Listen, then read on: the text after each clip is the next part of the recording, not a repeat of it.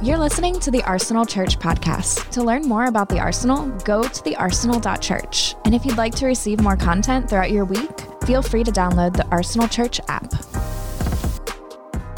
I have a feeling today is going to be a day that um, I'm going to make somebody mad. I'm just I'm just going to jump right into it. Hey, who's uh, who's excited about election season? Huh? Football season's over. Here here we go. Like half the people are like, I'm out. Here we go. Yeah. They're still letting me have a microphone. Oh, honestly, as uh, we are going to talk about this, but as somebody who um, generally avoids conflict to an unhealthy degree, like the plague, like like this is this is like one of my personal growth goals is to um, engage in healthy conflict before it becomes a bigger problem. Like I'm learning and I'm growing, um, but as that person, that's that's part of like who I am. Is I I tend to my natural tendency is like oh conflict. Look, I'm I bye. Um, yeah, Chad. so Chad goes same.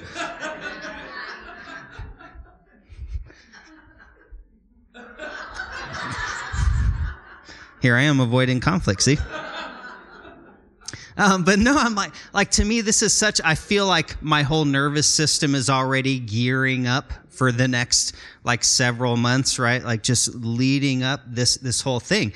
Um, see, you got, I'm, I, I try not to, this should be a place of peace and, and already like you guys feel that like tension, like it, you,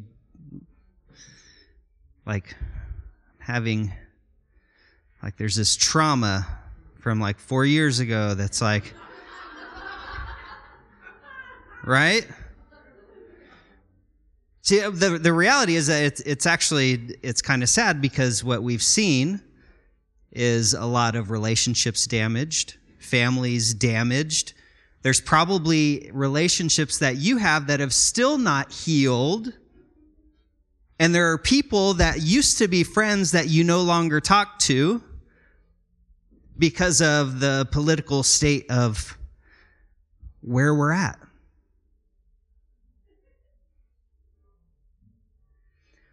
The Bible gives us some really great advice here, or a command. It's an appeal that the Apostle Paul makes when there was division in a church. And he says this 1 Corinthians 1 10 and 11, he says, I appeal to you, brothers by the name of our Lord Jesus Christ. Now let's just take this and let's apply it. That all of you agree, and that there be no divisions among you, but that you be united in the same mind and the same judgment. For it has been reported to me by Chloe's people that there is quarreling among you, my brothers. So, like, there it is. Like, have the same mind. Agree. See you next week. Like, fixed it, right? Even we could just, just narrow this down to the church Christianity. It's, it's like when, when this, every four years, especially, and it seems like it's like more and more and more every time, it feels that way to me a little more intense. Hopefully, maybe maybe we peaked. Wishful thinking. Um,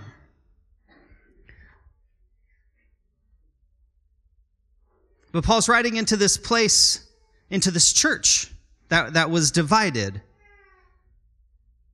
And he's going, Let there be no divisions among you. So we can, I mean, maybe we can just do that. And you guys all know if we look at kind of the spectrum of what the church looks like today, that seems like a pretty impossible appeal to appease. Let there be no divisions. Let there be no quarreling. I want to look at this um, kind of a story in the Bible that might help us today. We're talking about stories. And we're going to look at this story, sort of. It's not a secret that the political tension, like you got, do you guys feel that like there's tension, right? Like everybody, everybody knows this, right? I feel like we've uh, done a little bit of flying under the radar, but all of that is about to be just like, here we go. Like we took a breath, back to it, right?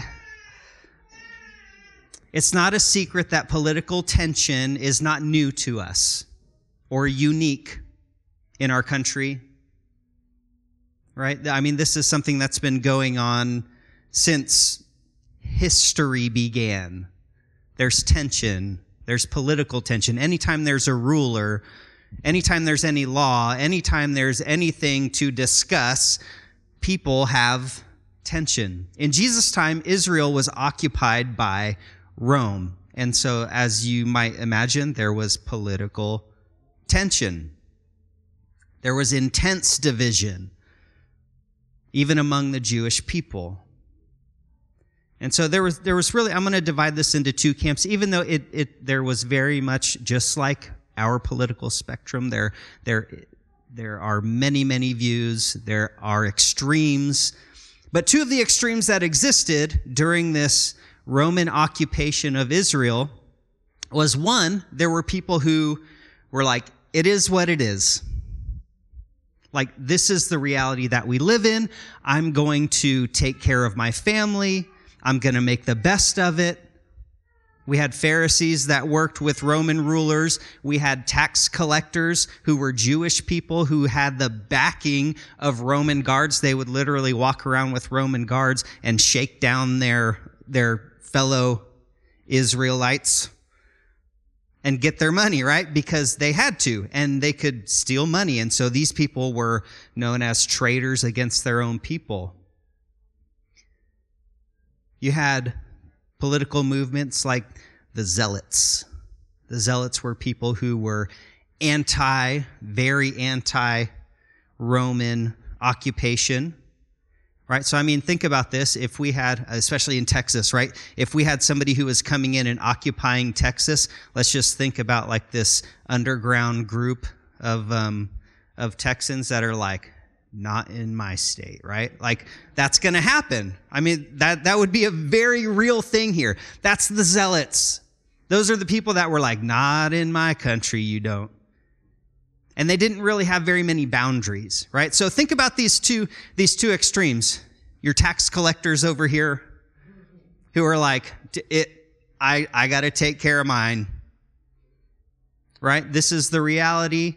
I have this job offer. I'm taking care of my family. And, and to a degree, like there's a lot of like empathy there, right? Like of course you have to take care of your family. I mean, if this was a real person and they were like, I was offered this job and it's going to be great for me. It's going to be great for my kids. We're going to be taken care of. It's a hard thing to go like, don't do it.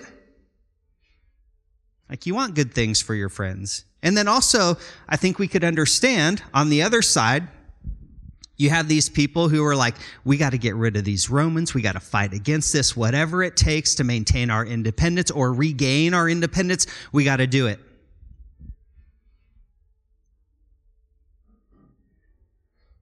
And that's about the time that Jesus comes along.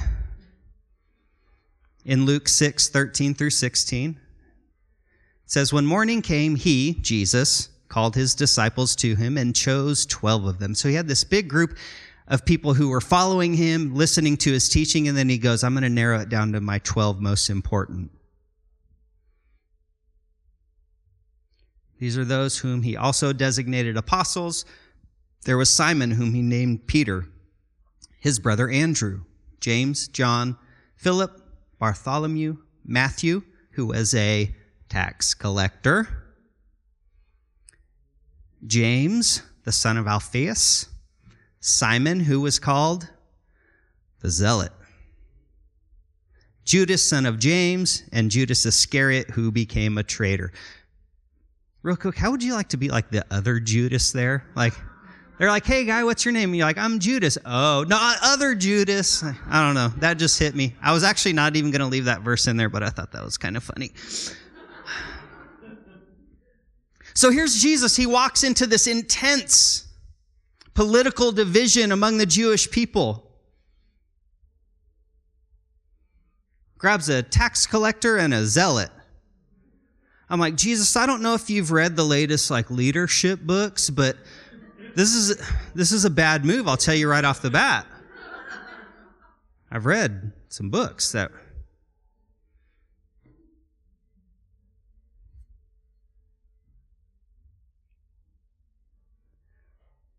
Let me get the tax collector and the zealot. Who he didn't have to pick these guys. He had lots of people to pick from.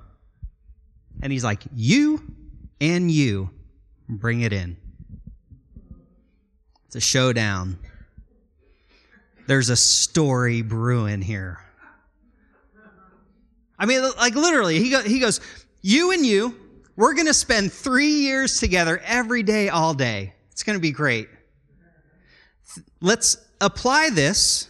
You're trying, let's, let's think about it. You're trying to start a movement.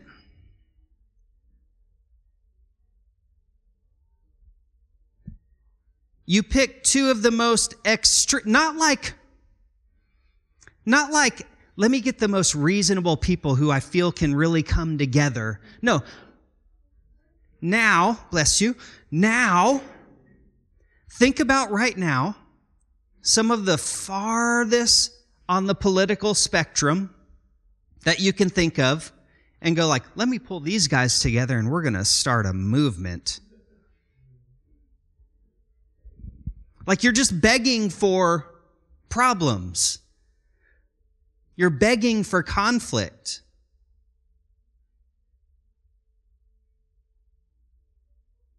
So Jesus took two of the most politically extreme people and says, You're going to spend all day, every day with me, with each other. You had Simon, anti Rome. Matthew, the tax collector who was walking around with Roman guards, stealing from his own people, probably. And Jesus goes, Let's do this. And so, guess what happened? Guess, guess what story came out of this? These two guys, these two extremely divided people if they ran into each other on the street, it would not have been good news. Like literally, when, when you look at what the zealots had done and who the tax collectors were, like Matthew might have been on like the hit list. Like this is, this is what was happening this group of the zealots after Jesus actually grew and became more and more and more intense.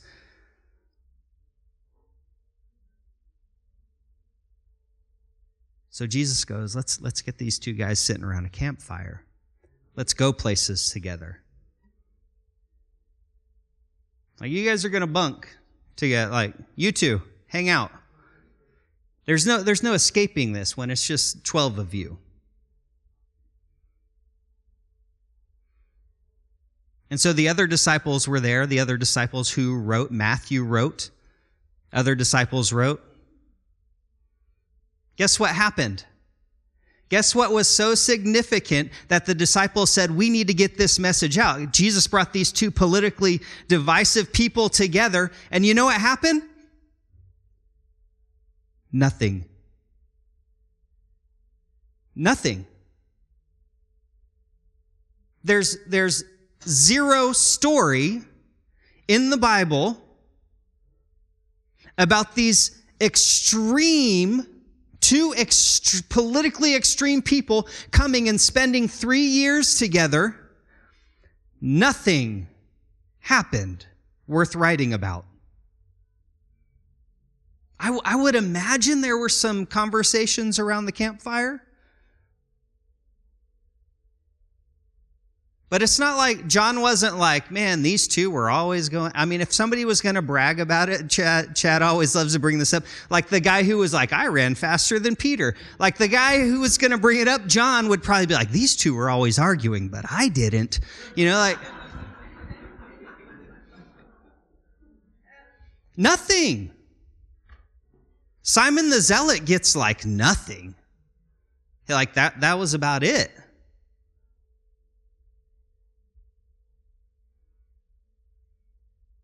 And I think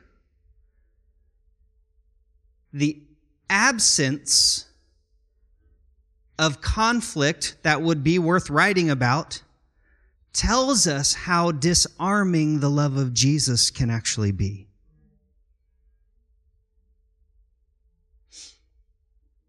In fact, the only real conflict that took place with the disciples, besides like John and Peter racing, and I'm like, dude, you were talking about Jesus raising from the dead, and the first thing that you could think of was how fast you could run. It's odd. Other than that, the main conflict that the disciples had was like, who's going to get to sit next to Jesus? And Jesus set that straight real quick. It's not, it's not about that, guys. But that, that's what they argued about. Like, who, who got to be closest to Jesus?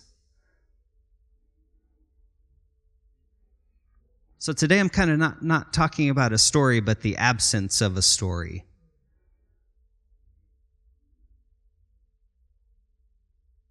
Imagine starting a church today and going like, we need to hire the most extreme political views to be a part of this staff. Like you're, it's, you're begging for the thing to fail.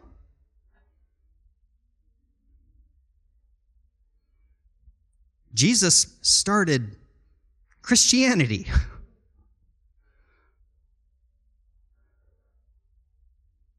He said, I want to take you from way, way over here, and you from way, way over here, and I want to pull you in, and I want to show you the healing power of grace.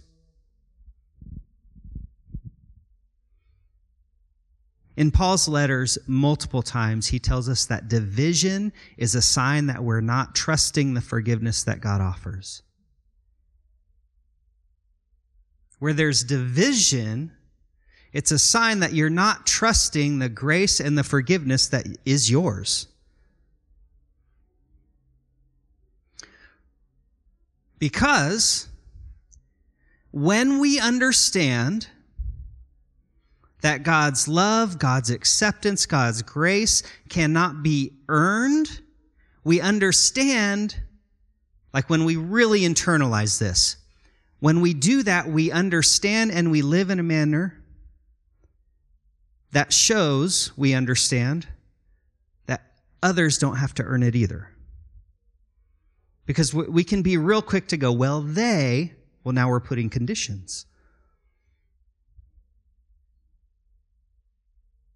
When we understand that we can't earn God's acceptance, we understand that others don't have to earn it either. We understand that if God can be with me, loving me, accepting me in all of my shortcomings, we understand that God can be with others in theirs as well.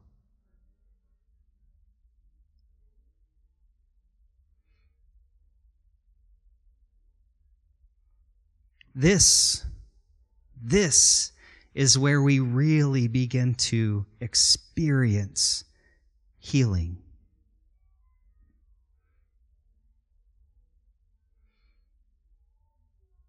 See, Christianity often has been presented as if you will fix yourself, if you will fix your behavior, then God will forgive you. When the reality is that God accepts and loves and forgives you right where you're at simply by you trusting that God loves, accepts, and forgives you.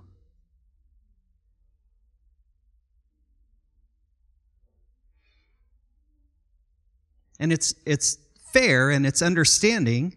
We've used a very modern definition of the word repent, which is to feel or express sincere regret or remorse about one's wrongdoing.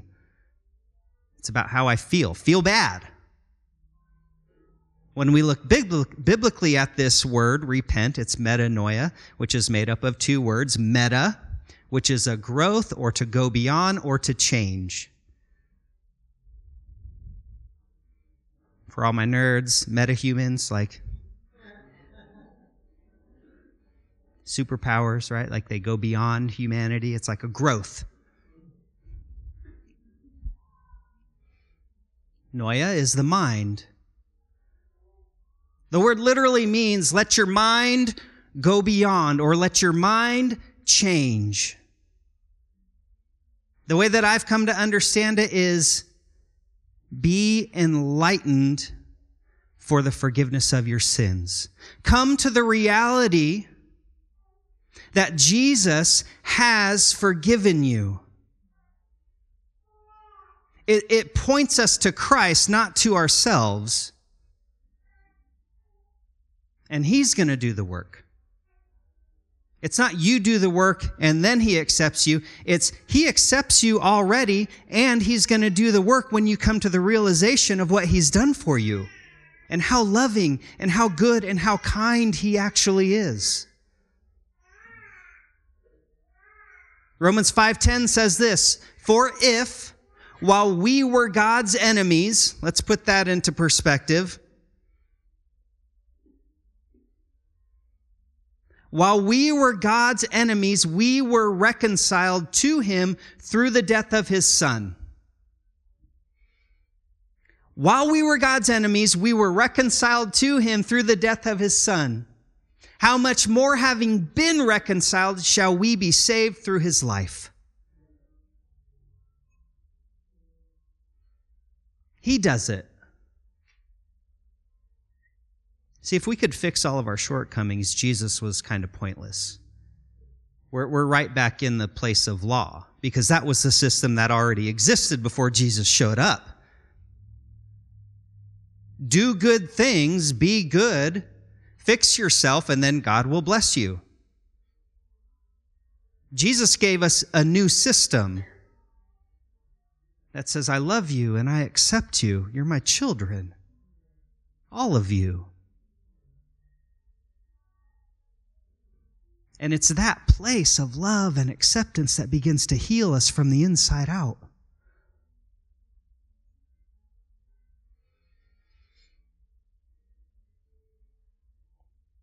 And in order to experience the good news of Jesus, in order to feel and know and live with the peace and the joy that God has already handed to us, we have to learn to extend that grace and forgiveness to those that we struggle with the most.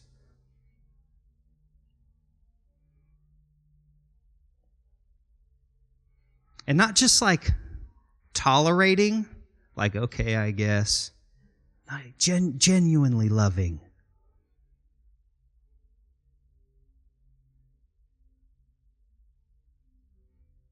Because now I'm talking about not, not just what you do to others, but what you experience internally. I think God cares about that. So if you're not genuine, Paul says, let love be genuine. Then you're not going to experience the benefits of being a loving person. So we're not secretly holding back our rage and being like, I'm, I'm being patient with you, but approaching people with compassion.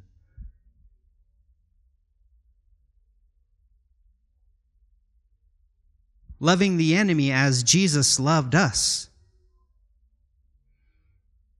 Not waiting for us to fix ourselves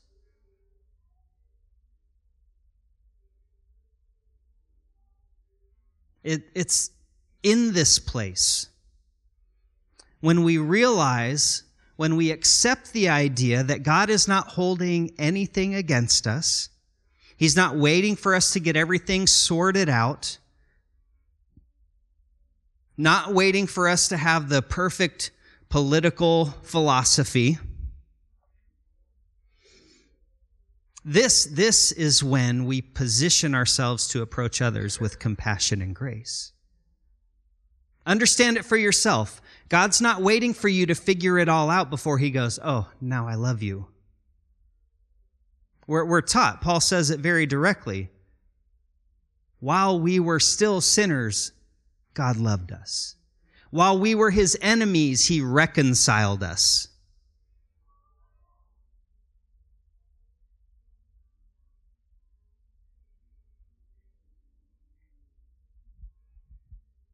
And when you accept that for yourself, that this is not something that you've earned, God's love, and, and I feel like sometimes we do this in a way where it's like, you haven't earned it and you don't deserve it. I think God is saying, no, you do deserve it. You're my child. There's a difference between deserve and earn. Like, I, I wouldn't say my children have earned my love. Do they deserve it? Yes. Like, do we understand? We understand the difference here, right? Like when we put it into like, into like our perspective of a family. My children don't have to earn my love. But you better believe they deserve it because they are my children. And I think that's why God puts this into that perspective for us, why he calls us children. It's not because we don't know anything and we're really dumb. It's because we don't have to earn his love. But yes, we deserve it. Why? Because we are his children. We are his family. We are his creation.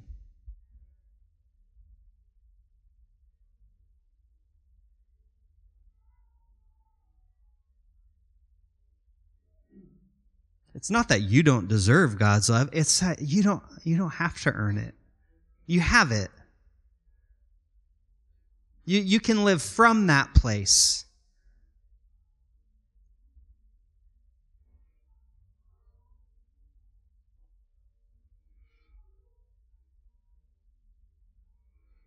I think the absence of any kind of story between these two very politically divisive people really speaks volumes about Jesus' message.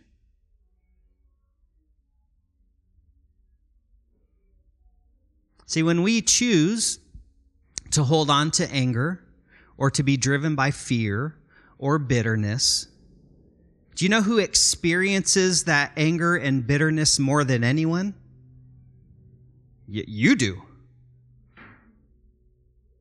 If I'm going to choose to be angry at a huge group of people, they probably don't care. And it's probably not going to affect them very much. You know who it does affect? It affects you, and it affects those closest to you. In a very distant last place is the people that you're angry at.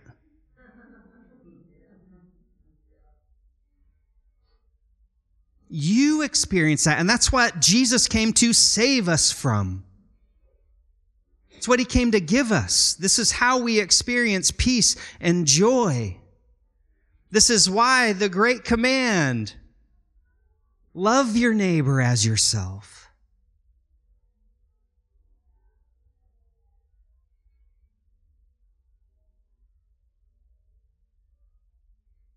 And just like that, when you choose to trust in the love and the grace and the forgiveness and the compassion that God has toward you, and you choose to have that outlook towards others, guess who experiences the benefit of that the most? You do. Followed by those closest to you.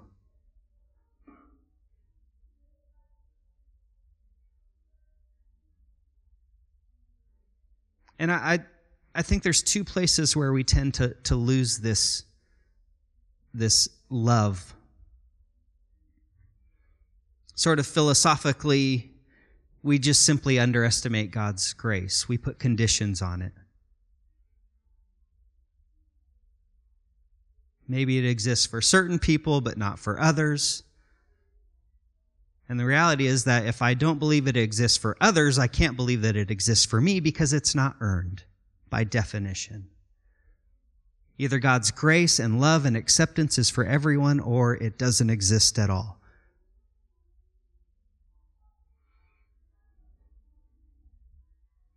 The Apostle Paul says, if it's at all by works, grace is no longer grace. It's not a thing. earned grace would be an oxymoron. So we struggle. We put conditions on it so we don't experience it fully. And then once it gets down to the application, there's a spot where we lose it. This idea of love your neighbor as yourself. It's in the Old Testament. Jesus obviously said it.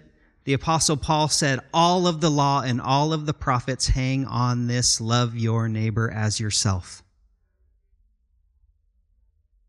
That's a big statement. What that means is this is the supreme command. And if anything contradicts that, it doesn't belong.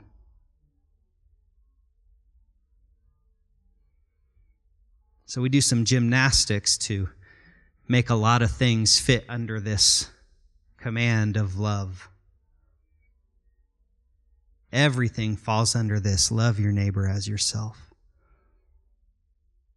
It tells us if it's not loving, it's not from Christ. But here's where the disconnect happens. We, we come up with this definition of love. Well, I'm doing this because I love them.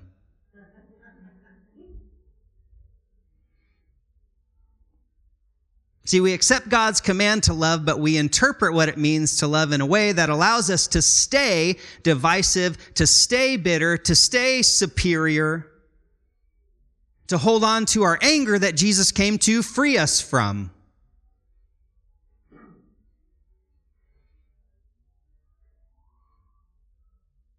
And then anger and fear continue to be our motivating factors. And guess who experiences anger and fear the most when anger and fear are the motivating forces in your life? You do.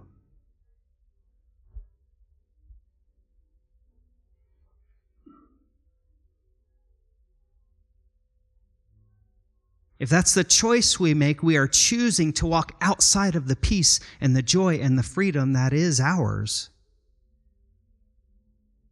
That's a no thanks, Jesus.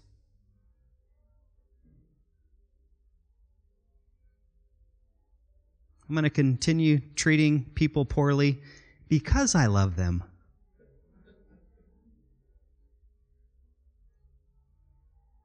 And I think we've all we've all seen this, right? Like it's because we love them we're going to treat them this way.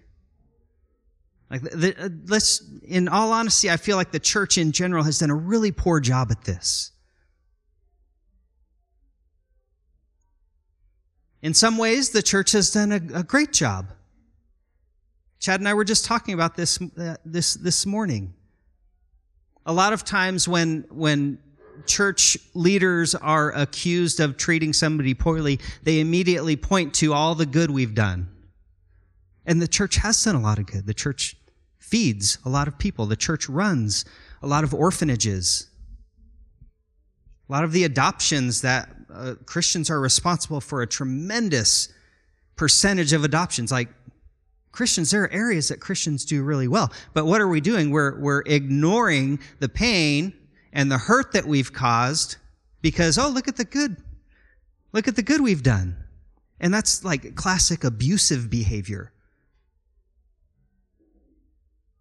The harm that I've caused is okay because look at all the good I've done for you. It's, it,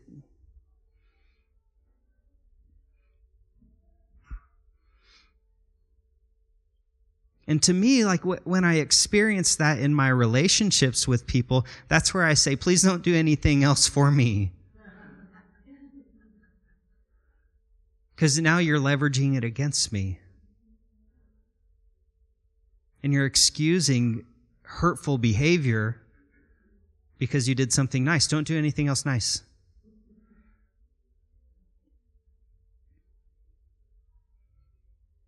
So we, we have these definitions of love. I'm doing this because I love you. And that's okay, but we don't get to make up our own definition of love. We don't get to make like these vague, far reaching inferences about what it means to love. We go, oh, well, God did this, so. I'm like, yeah, have you read the Old Testament? That opens up a lot of room for.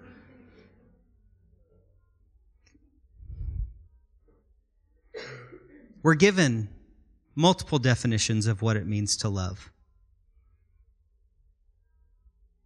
Paul wrote this letter to the church in Corinth. And understand, a lot of these churches, what they were going through is the merging of cultures that were previously very separate.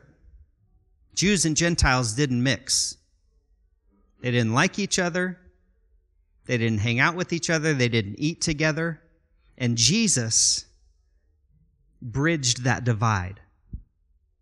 The church was the reconnection there. And as you might expect, it came with some, it wasn't always, it was a little messy sometimes. And so the Apostle Paul, he sends the church a definition of love. 1 Corinthians 13, 4 through 7, explain what love is to us. Love is patient. I mean, I feel like we could stop there and, like, I'll see you guys next week. We'll tackle the next one.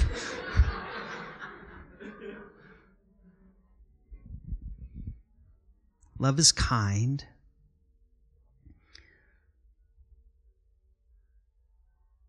Love is patient. Love it. And notice he doesn't say love is love can be patient or kind. Like these these it, it, all of these you don't get to be like patient and unkind, right? Like they, they go together here. Have you ever um, dealt with somebody who was being patient with you but unkind?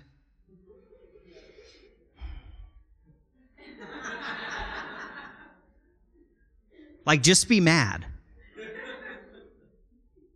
because now you're holding it against me like again like i'm being patient i'm being so patient with you and you're like please don't Or they're being kind and not patient. Stop. Because then you realize that, that the kindness is not genuine, that the patience is not genuine. There's like lots more to this description of love. Love is patient. Love is kind. It does not envy. It does not boast.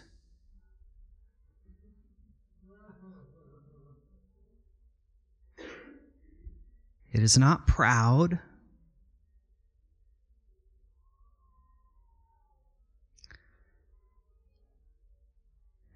It does not dishonor others. I want to just pause for a second. Let, let's let's go back. This this landscape that we live in.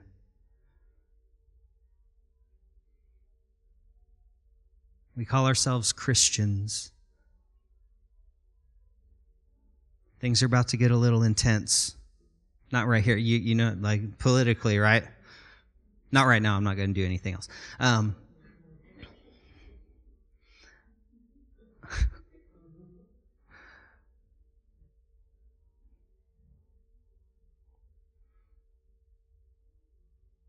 love, by definition, this great command on which every other command hangs, encompassed in that is we don't dishonor others. And again, let me, let me take another step back here. It's not because if you do this, well, God's going to be mad. Or if you do this, there, you know, you might lose what you've been given and I don't want to say it out loud, but you might go to a bad place. Like, no, what happens when you engage in activity and you justify dishonoring others, you are choosing not to experience the love and the joy and the peace that God has given you. See, this, this is for you. That's why the command is love others as you love yourself.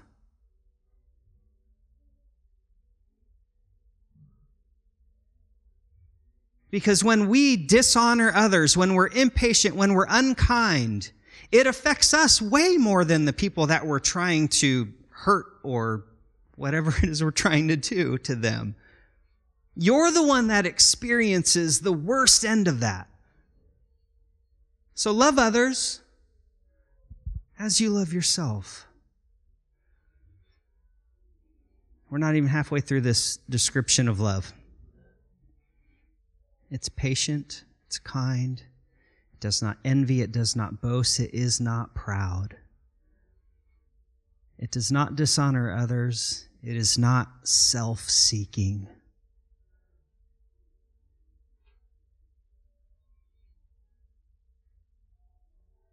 It is not easily angered.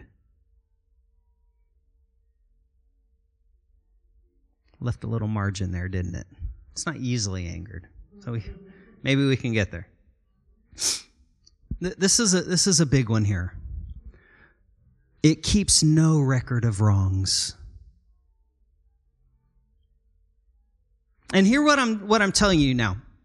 I'm not telling you you better not keep any record of wrongs. What I'm telling you is giving you a source that God doesn't keep record of your wrongs.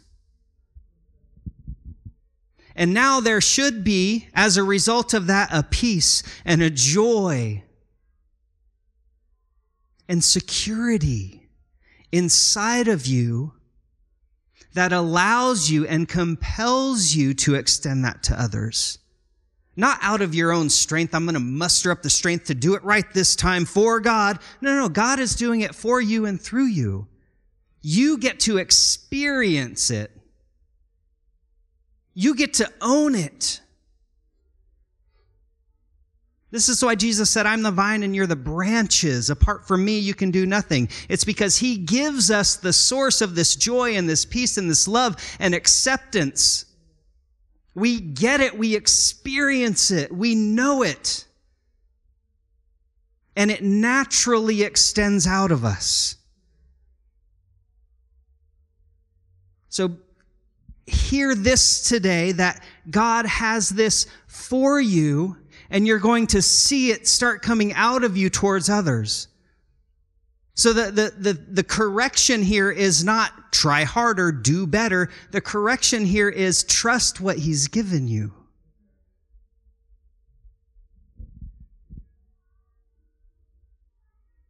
Love does not delight in evil, but rejoices with the truth. And again, this is not a an or thing. It's not like love's patient and kind or or you can do the truth. Cuz here's what happens like I'm loving you in truth. I'm giving them the truth cuz I love them. Uh, did we do it with patience and kindness? And are we dishonoring others? Are we self-seeking? Are we angered? That, that, that doesn't that doesn't qualify.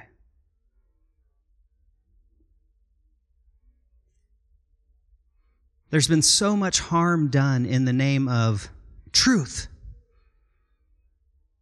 And let's be real, it's, it's your version or our version or somebody's version of the truth, somebody's understanding of truth.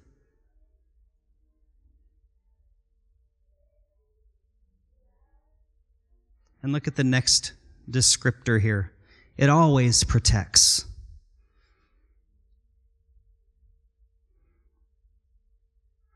It always trusts. It always hopes. It always perseveres. This is a description of God's love towards you and what you can expect in turn to grow from you.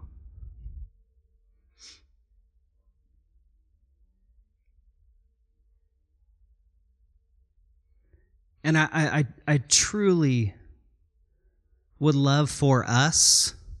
I mean let, us like keep it in our in our our little arsenal family here because we can't be responsible for what everybody does. I would love for us to do well over the next several months. Because the reality in this room, oh, we, we we reach far on the on the political spectrum. Both ways.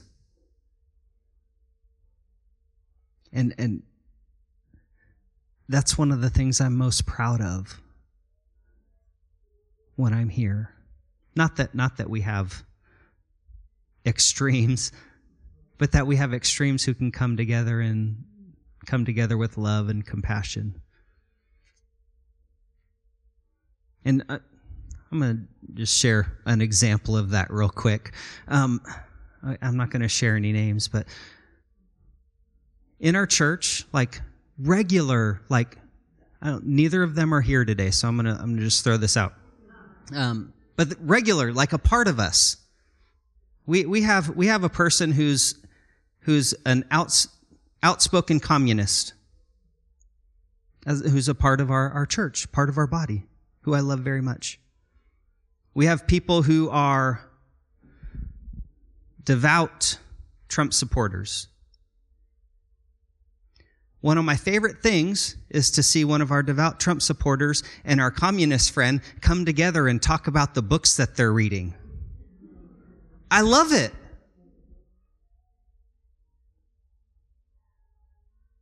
I think that's a sign that we at least have something that Jesus had in this place.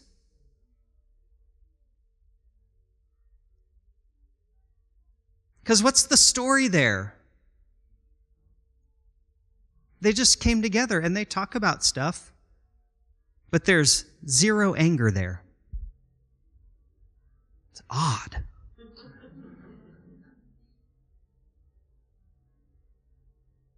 I, I think that exists because of the grace and the acceptance and the love that God has for us and coming to that realization. If I don't come to that realization, I'm always waiting on you to get right before I can truly love you. Because that's what we think God is doing to us. He's not. He loves you, He accepts you. You're His child right where you are. Even, even if you are hanging on to your anger and bitterness, you're just as much loved and just as much his child and just as much cared for. Because there is no earning.